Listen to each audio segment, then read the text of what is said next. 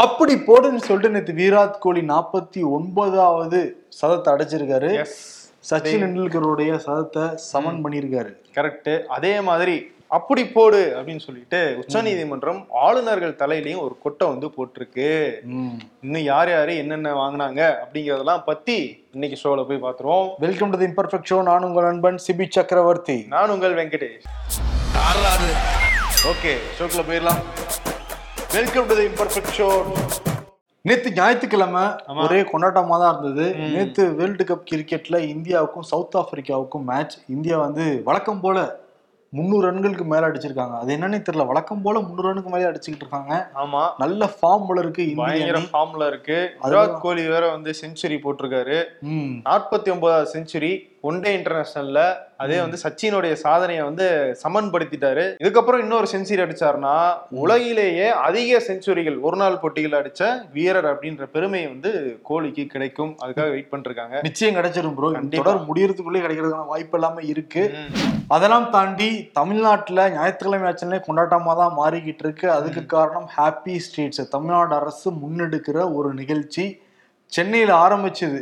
அப்படி எல்லா ஊர்களுக்கும் போய்கிட்டு இருக்கு ஆமா மதுரையில கூட வந்து ஆரம்பிச்சப்போ உடனே கேன்சல்லாம் பண்ணியிருந்தாங்க. அவ்வளவு கூட்டம். நம்ம அப்புறம் கோயம்புத்தூர்ல நடந்தது திருச்சியில நடந்தது பல்வேறு இடங்கள்ல வந்து நடந்திருக்கு. இப்ப ஹாப்பி ஸ்ட்ரீட்ஸை பத்தி ஒருத்தர் பேச அது சர்ச்சையா வெடிச்சிருக்கு சமூக வலைதளத்துல. யாருன்னா ரஞ்சித் அப்படிங்கிற நடிகர். இந்த பாண்டவர் பூமியில வில்லனா வருவார்ல. ஆமா. தங்கச்சியை வெட்ட போவார்ல. ஆமா. அவரவர் வாழ்க்கையில் ஆயிரம் ஆயிரம் Correct. மாற்றங்கள்ன்ட்டு ஒரு சாஃப்டா இருக்கும் அவருடைய நேச்சர் உள்ளுக்குள்ளே உள்ளுக்குள்ள வில்லனா இருப்பாங்க. பட் இவர் நிஜத்திலயும் வில்லனா மாறி இருக்காருன்னு சொல்லிட்டு சமூக வலைத்தளம் எல்லாம் திட்டி குதிச்சிருக்காங்க அது காரணம் என்ன ஹாப்பி ஸ்ட்ரீட்ஸை பத்தி அவர் சொன்ன சில கருத்துக்கள் தான் யாரோ யார் கூடயும் ஆடிக்கிட்டு இருக்காங்க. இதுக்கெல்லாம் பெட்ரோல் எப்படி சம்மதிக்கிறாங்கன்னே தெரியவே கிடையாது. எனக்கு மட்டும் அதிகாரம் வந்துச்சுன்னு எல்லாத்தையும் பிடிச்சி ஜெயில போட்டுருவேன். ஆயுள் தண்டனை கொடுத்துருவேன்லாம் சொல்றாரு. டான்ஸ் ஆடுறதுக்கு ஆயுள் தண்டனை கொடுப்பாரா? அதான் எல்லாம் குடும்பமா போய் ஜாலியா நாங்க வந்து ஒரு நாள் வீக்கெண்டை என்ஜாய் பண்ணணும் அப்படின்னு சொல்லிட்டு குடும்ப குடும்பமா அதை என்ஜாய் பண்ணிட்டு இருக்காங்க. ஆனா அவர் கண்ணுக்கு மட்டும் அது எப்படி தப்பா தெரியுதுன்னு தெரியல. படத்துல இருந்த மாதிரியே வந்து கலாச்சார காவலரா தான் நேர்லயும் இருக்காரு போல இருக்கு நிஜத்திலையும். ஆமா. நம்ம நாட்டோடைய அந்த கலையே எவ்வளவு இருக்கு. அதெல்லாம் எடுத்து பண்ணாம வந்து பாட்டுக்கெல்லாம் டான்ஸ் ஆடிட்டு இருக்காங்கன்னு சொல்றாங்க. அதுவே சினிமா பாட்டு தான். இவரே சினிமாக்காரர் தான். இவரே சினிமால எவ்வளவு ஹீரோயினோட நடிச்சிருப்பாரு. அப்ப அவங்களுடைய அவங்களெல்லாம் இவரு அவங்கள பத்தில என்ன நினைச்சுக்கிட்டு இருப்பாரு மனசுக்குள்ள அப்படிங்கறதெல்லாம் வந்து பல கேள்விகளா வெளியே வருது. சரி நீங்க என்ன நினைக்கிறீங்க? கருத்துரை பகுதியில சொல்லுங்க நாங்க தெரிஞ்சுக்கிறோம். கண்டிப்பா. ஏன்னா ஹாப்பி ஸ்ட்ரீட்ஸ் பெரிய விவாதம் ஆயிருக்கு சோசியல் மீடியால.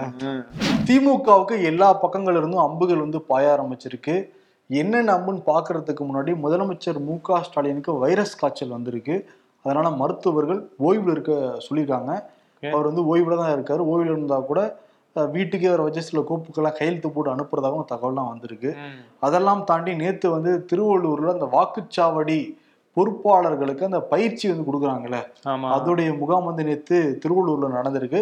இதுக்கு முன்னாடி திருச்சியில தான் ஆரம்பிச்சிருந்தாங்க. பிரம்மாண்டமா நடந்து நிறைய பேருக்கு கரிசூரியல் எல்லாம் போட்டு அது சர்ச்சையானதுக்கு பிறகு அதெல்லாம் கொஞ்சம் கம்மி பண்ணாங்க. கம்மி பண்ணாங்க. அப்புறம் சவுத்துல நடந்தது. இப்போ வந்து நேத்து திருவள்ளூர்ல நடந்திருக்கு. முதலமைச்சர் வர முடியாத காரணத்தினால அவருடைய உரையை உதயநிதி தான் வாசிச்சாரு. அதுக்கு முன்னாடி அவரே வந்து பேசுறாரு வீடியோ கான்பரன்ஸ்ல அங்கிருந்து திமுக காரங்கிட்ட ம். சிஎம் என்ன சொல்றாரு ஸ்டாலின் என்ன சொல்றாருன்னா மருத்துவரை நீ ஓய்வில் இருக்க சொல்றாங்க நிறைய பேசக்கூடாதுன்னு சொல்லியிருக்காங்க. அதனால என்னுடைய உரைய விளையாட்டுத்துறை அமைச்சர். உதயநிதி பேசுவார் அப்படின்னு சொல்றாரு அவரு. விளையாட்டுத்துறை அமைச்சரா இருந்தா கூட ஸ்டாலினுக்கு யாரு உதயநிதி? மகன். திருவள்ளூர்ல எவ்வளவு அமைச்சர்கள் இருக்காங்க? கட்சியில பொறுப்பு அமைச்சர்கள் இருக்காங்க முன்னோடிகள் இருக்காங்க. நீங்க சொல்ற மாதிரி ஆனா முதலமைச்சர் யாரை சூஸ் பண்றாரு? மகனை சூஸ் பண்றாரு. அதான் எதிர்க்கட்சிகள் என்ன சொல்றாங்க? மன்னராட்சி நடந்துகிட்டு இருக்குங்கிற மாதிரியே தானே இருக்கு. அதுக்கு இதான உதாரணம் அப்படின்னு சொல்லிட்டு பாயிண்ட பிடிச்சு பேசுறாங்க பாஜக அதிமுக இருந்து முதலமைச்சர் எப்பெல்லாம் வந்து அந்த வெளிச்சத்துல இல்லையோ அப்போ ஃபுல்லா உதயநிதி அந்த இடத்துல வந்து நிலைநிறுத்தப்படுறார் அப்படிங்கிற ஒரு விமர்சனம் எழுந்துகிட்டே இருக்கு. இன்னொரு பக்கம் உதயநிதி ஸ்டாலின் அப்படின்னு வரும்போது அந்த சனாதன வழக்கு இருக்கு இல்லையா? அந்த வழக்கு தொடர்பா இன்னைக்கு வே- வேற ஒரு வழக்குல வந்த விசாரணையில நீதிபதி ஜெயச்சந்திரன் ஒரு கருத்தை சொல்லியிருக்காரு. அமைச்சர் சேகர் பாபுவும் அமைச்சர் உதயநிதி ஸ்டாலினும் சனாதன ஒழிப்பு மாநாடுல பங்கேற்றது தவறு. அவர் பங்கேற்க போய் தான் வந்து இப்ப திராவிட ஒழிப்பு மாநாடு நடத்துறதுக்காக மனு கேட்டு வந்திருக்காங்க. எங்களுக்கு அனுமதி கொடுங்கன்னு. இந்த பிரச்சனைலாம் எதுக்கு?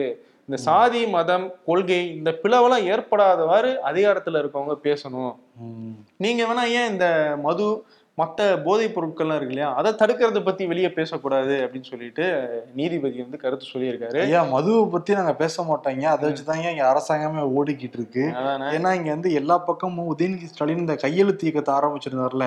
நீட் ஒழிப்பு அப்படிங்கறத பத்தி நீட் விலக்கு அதுவே எங்கள் இலக்கு அப்படின்லாம் போட்டு அடிச்சிருக்காங்க. ஆக்சுவலி எது தமிழ்நாட்டு இலக்கா இருக்கணும்? முதல் இலக்கு. மதுதான் மது ஒழிப்பு தமிழ்நாட்டின் இலக்கு. அது நம்ம இலக்குன்னா புரிஞ்சுக்க முடியும். ஆமா. அவ்வளோ பேர் ப்ரோ நேத்து கூட நம்ம ஷோட ஆடியன்ஸ் அது அவுட் ஆஃப் த டாபிக் தான் பேசுறேன். ஒரு கிராமத்துல இருந்து ஃபோன் பண்றாங்க. முப்பத்தொன்பது வயசு முப்பத்தஞ்சு வயசுல இருக்கலாம் இறந்துகிட்டு இருக்காங்களா கிராமத்துல. நீங்க நினைக்கிற மாதிரி கிடையாது. சென்னை கிராமத்துல எல்லாம் அவ்வளவு பேர் வந்து டாஸ்மாக்ல குடி செத்து போயிட்டு இருக்காங்க. அரசாங்கம் கவனிக்க மாட்டேங்க அப்படிங்கிறாங்க. அதை பத்தி யாரும் பேச மாட்டேங்கிறாங்க. அதுதான். ஆனா உதயநிதி ஸ்டாலின் என்ன சொல்லியிருக்காரு? நீங்க என்ன கருத்து வேணா சொல்லுங்க. நீதிபதியாவே இருந்தாலும் சரி நான் பேசுனது கரெக்டு தான். என் கொள்கையை தான் நான் பேசியிருக்கேன். அதாவது இப்ப அமைச்சர் பதவி இன்னைக்கு வரும் நாளைக்கு போகும். கட்சி பதவி இன்னைக்கு வரும் நாளைக்கு போகும். ஆனா முதல்ல மனுஷனா இருக்கணும்.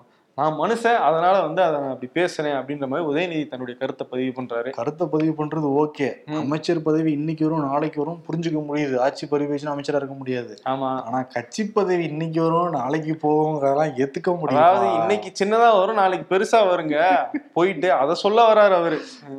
நியாயம் வேணாமா? சரி இன்னொரு பக்கம் வேணா பொன்முடி. பொன்முடி வந்து ஆட்சிக்கு வந்ததுக்கு பிறகு ரெண்டாயிரத்துல போடப்பட்ட அந்த சொத்து குவிப்பு இருந்து விடுவிக்கப்பட்டார். அது எப்படி இவங்க ஆட்சிக்கு வந்தோடனே சொத்து குவிப்பு வழக்குல தான் விலகிறாங்கன்னு சொல்லிட்டு ஆனந்த் வெங்கடேஷ் உயர்நீதிமன்ற நீதிபதி தாமாக முன் வந்து சூமோட்டோவாக அந்த வழக்கு போட்டிருந்தாரு. கரெக்ட் அது எப்படி நீங்க அந்த வழக்கெல்லாம் வந்து போடலாம் அப்படின்னு விசாரிக்க சொல்லிட்டு பொன்முடி என்ன பண்ணாரு? உச்சநீதிமன்றத்துக்கே போனாரு. உச்சநீதிமன்றத்துல நமக்கு சாதகமான தீர்ப்பு வரும். நீதிபதி ஆனந்த் வெங்கடேஷுக்கு நிச்சயம் வந்து திட்டு கிடைக்கும்னு எதிர்பார்த்துக்கிட்டு இருந்தாங்க உடன்பிறப்புகள் இப்போ உச்சநீதிமன்ற தலைமை நீதிபதி சந்திரசூட் என்ன சொல்லியிருக்காரு? இந்த மாதிரி நீதிபதிகள்லாம் இருக்கிறதுக்கு நம்ம கடவுளுக்கு தான் நன்றி சொல்லணும்னு சொல்லிட்டு கடவுளுக்கே நன்றி சொல்லியிருக்காரு. ஐயோ என் ஆசையில மண்ணலி போட்டாருன்னு பொன்மடி ஃபீல் பண்ணிருப்பாருன்னு இப்போ என்னன்னா அதே வழக்க வந்து ஆனந்த் வெங்கடேஷ் விசாரிக்க போறாரு. இல்ல வேற பெஞ்சுக்கு மாற போதான்னு தெரியல. ஆனா விசாரணை உறுதி. விசாரணை உறுதி. ம். விசாரிச்சாலே தெரிஞ்சிடும்ல எங்க எங்க மண்டவாளம் தண்டவாளம்லாம் பண்ணிருக்காங்க சரி நீங்க தவறு செய்யலாம் விசாரிச்சுட்டு போட்டு விடலாம்ல. ஆமா. ஏன் விட மாட்டாரு பயம்தான் அதுதான். இன்னொரு பக்கம் ப்ரோ. இந்த ஆளுநர் இருக்காங்கல்ல தமிழ்நாடு ஆளுநருக்கும் தமிழ்நாடு அரசுக்கும் எப்போதும் முட்டல் முதல் போக்கு தான் ஆமா. அது வந்து ஆர் என் ரவி இருக்கிறப்பையும் சரி பன்வாரிலால் புரோஹித். முன்னாடி ஒருத்தர் இருந்தார் அவரும் சரி. பன்வாரிலால் புரோஹித் தமிழ்நாட்டுல இருந்து பஞ்சாபுக்கு போனாரு. அங்க போய் அந்த மாநில அரசுக்கும் அவருக்கும் முட்டல் முதல் போக்கு தான் இருந்திருக்கு. அந்த மாநில அரசு என்ன பண்ணாங்க?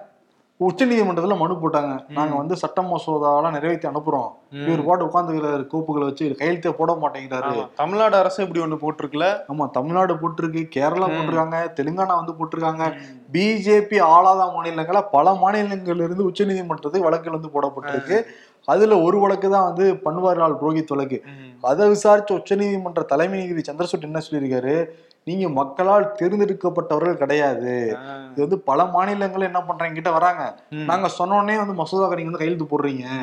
நீங்களே அதெல்லாம் பண்ணணும்பான்னு சொல்லிட்டு அட்வைஸ் பண்ணிருக்காங்க ஆளுநருக்கு உச்சநீதிமன்ற தலைமை அப்பப்ப மறந்துடுறீங்க. கொட்டி கொட்டி ஞாபகம் வச்சுக்கோங்க அப்படின்னு சொல்லிட்டு நறுக்குன்னு ஒரு கொட்டு கொட்டி இருக்காரு நல்ல ஒரு போடு போட்டிருக்காரு அவரு.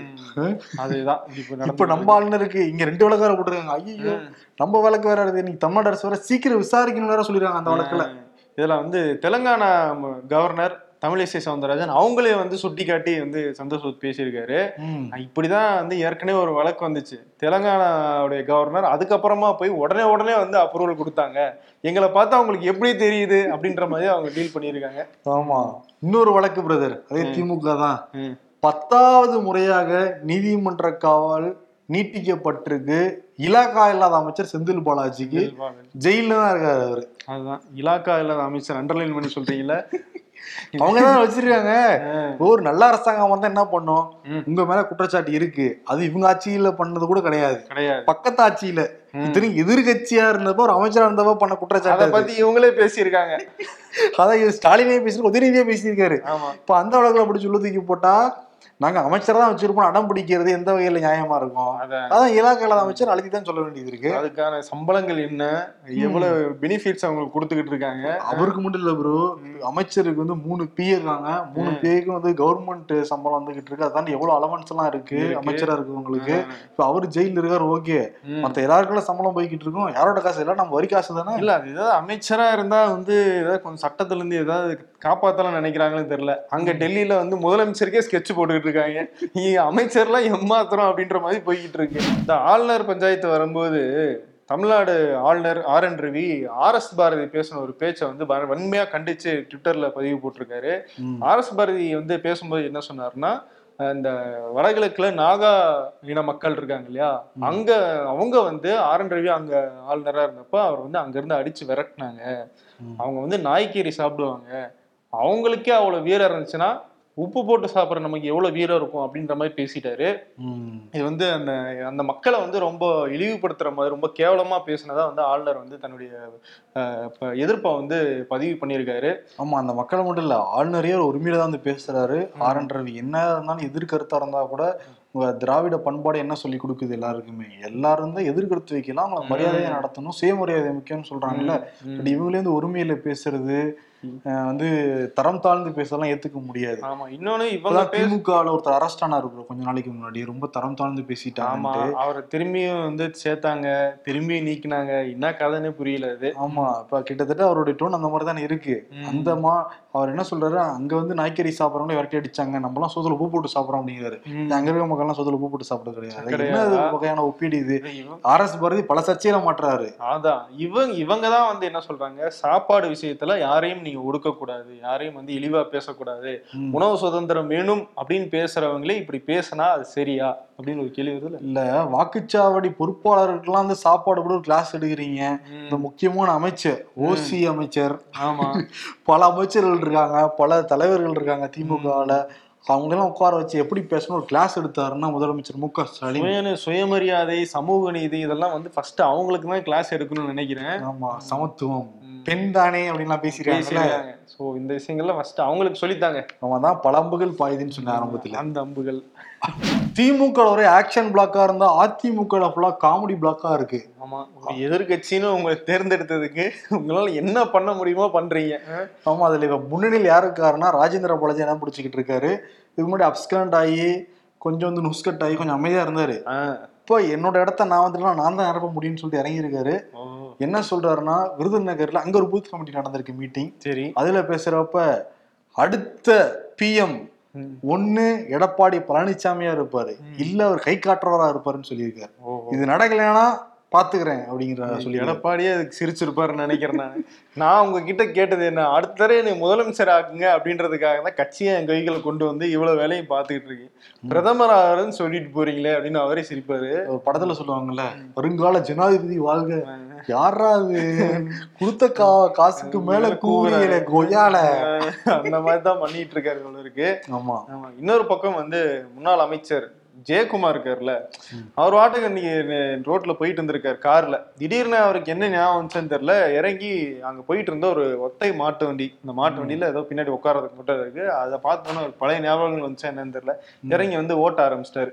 என்னங்க இதுல ஓட்டுறீங்களே அப்படின்னு கேட்டதுக்கு எங்கெங்க பெட்ரோல் டீசல் விற்கிற விலைக்கு மாட்டு வண்டியில தான் போகணும் போல இருக்கு. திமுக அரசு வேற டீசல் விலையை வந்து குறைக்க மாட்டேங்குது அப்படிங்கிறாரு. எப்படி பாயிண்ட் பிடிச்சாரு மாட்டு வண்டியை பார்த்த உடனே வண்டியில ஏறிட்டு ஏதாவது சொல்லணுமே நாலு ரூபா குறைக்கல அது உண்மை நாலு ரூபா அவன் குறைக்கல. ஆமா. சொல்ல சொல்ல வந்து சைட்ல அண்ணன் டிஜே வாழ்க அண்ணன் டிஜே வாழ்க அப்படின்னு வந்து ஃபன் பண்ணிட்டு இருக்காரு மனசுக்குள்ள. பிஜிஎம் போட்டுருப்பாரு. நெஞ்சம் உண்டு நேர்மை உண்டு ஓடு ராஜா. அந்த மாதிரி தான் போயிட்டு இருந்தாரு நேத்து. ஆமா. இன்னொரு பக்கம் அதிமுக கூட்டணியில இப்ப இருக்காரா இல்லையா? முன்னாடி இருந்தார் ஆனா ஜி கே வாசன் அவர் வந்து ஒரு விஷயம் சொல்லியிருக்காரு. தேர்தலுக்கு ஒரு மூணு மாசத்துக்கு முன்னாடி அதிமுக பிஜேபி எல்லாம் திரும்பி உட்காந்து பேசி. நாங்க வந்து எங்க கூட்டணியை பத்தி முடிவு பண்ணுவோம் யாரு பிரதமர் அப்படின்ற விஷயத்தெல்லாம் வந்து யோசிப்போம். அப்படின்னு வந்து ஜி கே வாசன் ஒரு விஷயத்த சொல்லியிருக்காரு. ஏன்னா அவர் கொடுக்க போறது ஒரே ஒரு சீட்டு. ஆமா. அவர் ஏடிஎம்கேல கூட்டணியில கொடுத்தாலே ரிசல்ட். ரொம்ப கஷ்டம் தான் இப்ப பிஜேபியோட போனா நிலைமை முன்னாடியே தெரியுதுல்ல. அதான். அதனாலதான் என்ன சொல்றாரு அவரு? பணம் தானே அவங்க சின்னம். பணம் மரமா தென்னை மரமா?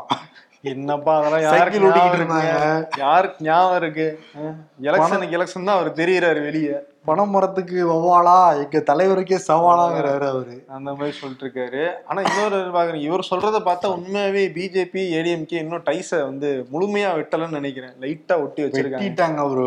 இது சொல்லிட்டு இருக்காரு? அப்படி இல்லாம. ஓஹோ அப்படி வராரு. இவர் இவர் சேர்த்து வைக்கலாம் நினைக்கிறாரு போல இருக்கு அப்ப. ஆமா. சத்தீஸ்கர் மிசோரம் மாநிலங்கள்ல நாளைக்கு சட்டமன்ற தேர்தல் வாக்குப்பதிவு நடக்க இருக்கு. சத்தீஸ்கர்ல இரண்டு கட்டமா தேர்தல் நடக்குது. முதல் கட்டம் நாளைக்கு நடக்குது இருபது தொகுதிகள்ல. இரண்டாவது கட்டம் நவம்பர் பதினேழாம் தேதி தான் நடக்குது. எழுபது தொகுதிகள் நடக்குது. அதே நேரம் மிசோரம்ல ஒரே கட்டமா நாற்பது தொகுதிகளுக்கு வந்து தேர்தல் நடக்க இருக்கு. ஸோ பரபரப்பு வந்து தொற்றிக்கிச்சு. நாடாளுமன்ற தேர்தலுக்கு இது ஒரு செமிஃபைனல் மாதிரி அப்படின்ற மாதிரி சொல்றாங்க. அதனால வந்து பெருத்த எதிர்பார்ப்பு இருக்கு. மிசோரம்ல மொத்தம் நாற்பது தொகுதி. அதுல வந்து தேர்தலுக்கு முந்தைய கருத்து கணிப்புல. பிஜேபி கிடைச்ச இடம் பூஜ்ஜியம். எதிர்பார்த்தது தானே ஆல்ரெடி. வந்து கூட்டணி கட்சிகள் ஏதோ வந்து பிஜேபியை ஓரம் கட்டிடும்னு நினைச்சதெல்லாம் தகவல் வந்துச்சு இல்ல ஓரம் கட்டிட்டாங்க. ஏன்னா இப்ப தெலுங்கானாவுக்கு பிரச்சாரத்துக்கு போறாரு பிரதமர் மோடி ராஜஸ்தானுக்கு போறாரு மத்திய பிரதேசத்துக்கு போறாரு சத்தீஸ்கர் கூட போயிருக்காரு. ஆனா மிசோரத்துக்கு மட்டும் வரவே கிடையாது. அங்க வந்து பாஜகவும் மிசோ தேசிய முன்னணியும் தான் வந்து கூட்டணியில் இருக்காங்க. ஆனா அந்த தலைவர் ஜோரம் தங்க என்ன சொல்லிட்டாரு. வந்து நீங்க மணிப்பூர் கலவரத்தை சரியா நீங்க அடக்கவே கிடையாது. அதனால. மோடி கூட எல்லாம் ஒரே மேடையில நான் என்னாலலாம் வந்து வாக்கு. சேகரிக்க முடியாது. அவர் வேணா தனியா போட்டு நான் வேணா தனியா போய் வாக்கு சேகரிக்கிறேன்னு சொல்ல. அவர் மோடி அங்க வரவே கிடையாது. அவர் வீடியோ கான்பரன்ஸ்ல வாக்கு சேகரிச்சிருக்காரு. அவருக்கு என் கூட நிக்கிறதுல பிரச்சனை கிடையாது. எனக்கு அவரோட நிக்கிறது தான் எனக்கு தான் பிரச்சனை. ஓட்டு புரியும் ஏன்னா மணிப்பூர்ல நிறைய கிறிஸ்துவ ஆலயங்கள் அந்த தேவாலயங்கள்லாம் தாக்கப்பட்டுச்சு. கிறிஸ்துவ மக்கள் அதிகம். மிசோரம்லயும் கிறிஸ்துவ மக்கள் அதிகமா இருக்காங்க வாக்குகள் இருக்கு. அதனால இந்நேரத்துல நிக்கிறது வந்து நமக்கு தான் ஆபத்துன்னு ஒதுக்கி வச்சிட்டாங்க போல இருக்கு. ஆமா. ஆனா மொத்தத்துல மோடி வந்து அங்க மட்டும் எப்பயுமே வந்து எலெக்ஷனா ரோட் ஷோ போட்டு படம் காட்டிக்கிட்டு இருப்பாரு. ஆனா மிசோரத்துக்கு போக முடியலையே மோடினால. போய் பயன் இல்லைன்றனால விட்டாருன்னு நினைக்கிறேன். அதே மாதிரி சத்தீஸ்கர் இருக்குல்ல எலெக்ஷன் நடக்கிற நேரமா பார்த்து ஒரு விஷயம் வந்து நடந்திருக்கு. அங்க அரசியல்லயே ரொம்ப சூடு பிடிச்சிருக்கு. அது காரணம் என்னன்னா மகாதேவ் புக்குன்னு ஒரு செயலி அங்க இருக்கு. மகாதேவ் புக்குன்னு நீங்க ஏதோ புக்கு நினைச்சிடாதீங்க. அது இங்க ஆன்லைன் ரம்மி மாதிரி தான் அங்க. அது ஃபேமஸ் நிறைய பேர் இந்த ரம்மி விளையாடி ஏமாந்து அங்க அந்த மாதிரி பிரச்சனை நடந்துகிட்டு தான் இருக்கு. அந்த நிறுவனருடைய இல்ல திருமணம் வெளிநாடுகளை நடத்தியிருக்காரு. எவ்வளவு செலவுனா? இருநூறு கோடி மட்டுமே மட்டுமே. செலவு பண்ணி பிரம்மாண்டமா கல்யாணத்தை வந்து நடத்தி முடிச்சிருக்காரு. இதை மோபம் முடிச்ச அமலாக்கத்துறை எதிர்கட்சிகளை மட்டும் தான் மோபம் முடிக்கிறாங்கன்ட்டு இல்ல. இதையும் வந்து முடிச்சிருக்காங்க. மோபம் முடிச்சு யாரு எந்தெந்த பாலிவுட் பிரபலங்கள்லாம் அந்த கல்யாணத்துக்கு போனா அவங்க. வீடுகளுக்கெல்லாம் சமன் அனுப்பப்பட்டிருக்கு. அதெல்லாம் தாண்டி முக்கியமான புள்ளிகள் வீட்லயும் வந்து ரைட்லாம் பண்ணிருக்காங்க. அதுல ஒருத்தர் தான் ஆசிம் தாஸ். இவரை வந்து இப்ப பிடிச்சி வெளிநாட்டு தப்பி போயிட்டாரு இவரு. சரி. இருந்தா கூட விசாரிக்கணும் வாங்க வாங்கன்னு பல கேள்வி அனுப்பி விட்டுருக்காங்க. ஆசிம் தாஸ் என்ன பதில் அனுப்பி விட்டுருக்காருன்னா அஞ்சு கோடி வரை இருந்து எடுத்திருக்காங்க. இருந்து ரொக்கமாவே ஆசிம் தாஸ் அஞ்சு கோடி. நல்ல விளையாட்டு போல இருக்கு. அவர் என்ன சொல்லியிருக்காரு? என்னை வெளிநாடு தப்பிச்சு போக சொன்னதே சத்தீஸ்கருடைய முதல்வர் பூகேஷ் பாகல் தான். ஆகா பெரிய குண்டா தூக்கி போட்டிருக்காரு. அதெல்லாம் தாண்டி அவருக்கு இது வரைக்கும் நானு. ஐநூத்தி எட்டு கோடி மட்டுமே கொடுத்திருக்கேன். இந்த மாதிரி இதெல்லாம் வாக்குமூலம் வந்து கொடுத்திருக்காரு. நாளைக்கு வாக்குப்பதிவு. நாளைக்கு வாக்குப்பதிவு இப்ப வாக்குமூலம் வந்து கொடுத்து கொடுக்குறாங்க. பாருங்க இவங்க வந்து லஞ்சம் வாங்கிட்டாங்கன்னு சொல்லிட்டு கொஞ்ச நேரம் நீங்க சொன்னோன்னே அமலாக்கத்துறை எதிர்கட்சி மட்டும் இல்லப்பா மத்த எல்லாரையும் பிடிக்கிறாங்க. அப்படின்னு சரி பரவாயில்லப்பா அப்படின்னு நினைச்சிட்டேன். ஆனா எங்க புடிச்சு எங்க வந்தாங்க பாருங்க. ஆமா ஆனா இன்னொரு விஷயம் இருக்கு. இப்ப எப்படி இவங்க சிக்கினவங்களே அவங்களும் இப்ப ஆசிம் தாஸும் மாற்றாரு இந்த விஷயத்துல. ஆமா. ஆனா வாக்குமூலம் கொடுக்குறாங்க. அதே மாதிரி ஹிரானந்தினியும். எனக்கு பாஸ்வேர்ட் எல்லாம் கொடுத்தாங்க.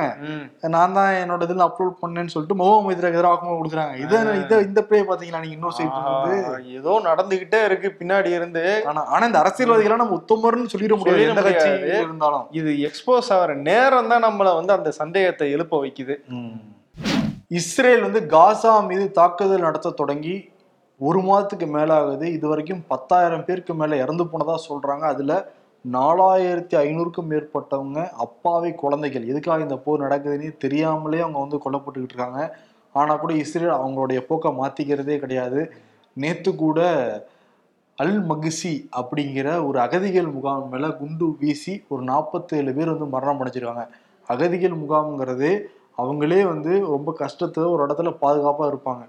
அங்க போய் குண்டு வீசுறது மருத்துவமனை மேல குண்டு வீசுறது குழந்தைகள் மேல குண்டு வீசுறதெல்லாம் என்ன போக்குன்னே தெரியல. இதுதான் ஐநாவை தொடர்ந்து கண்டிச்சுக்கிட்டு இருக்காங்க. ம். ஆனா கூட இஸ்ரேல் தன்னுடைய போக்கை மாத்திக்கவே இல்லை. அவங்க என்ன சொல்றாங்க?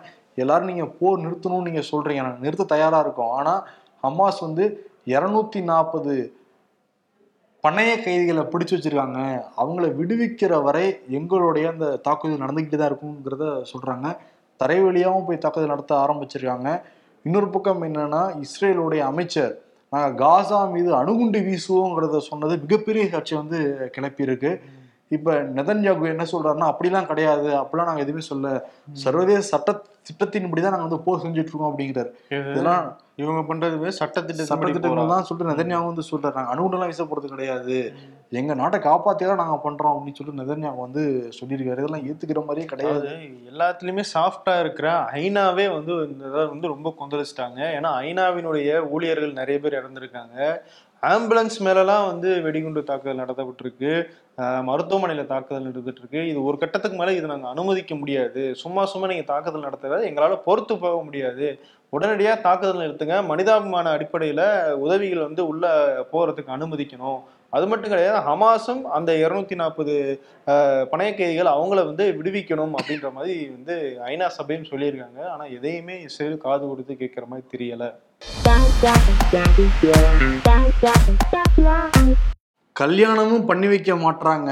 கம்பி மத்தாப்பு கேட்டாலும் வாங்கி தர மாட்றாங்க. என்னதான் பண்றது இவங்க வச்சுக்கிட்டு? ஏதோ உங்களை மாதிரி தெரிஞ்சாலும் இருக்கிறனால தான் நாட்டுல கொஞ்சம் மழை பெய்யுது. அப்படியா? ஆமா இல்லைன்னா நிறைய பெய்யும்ல.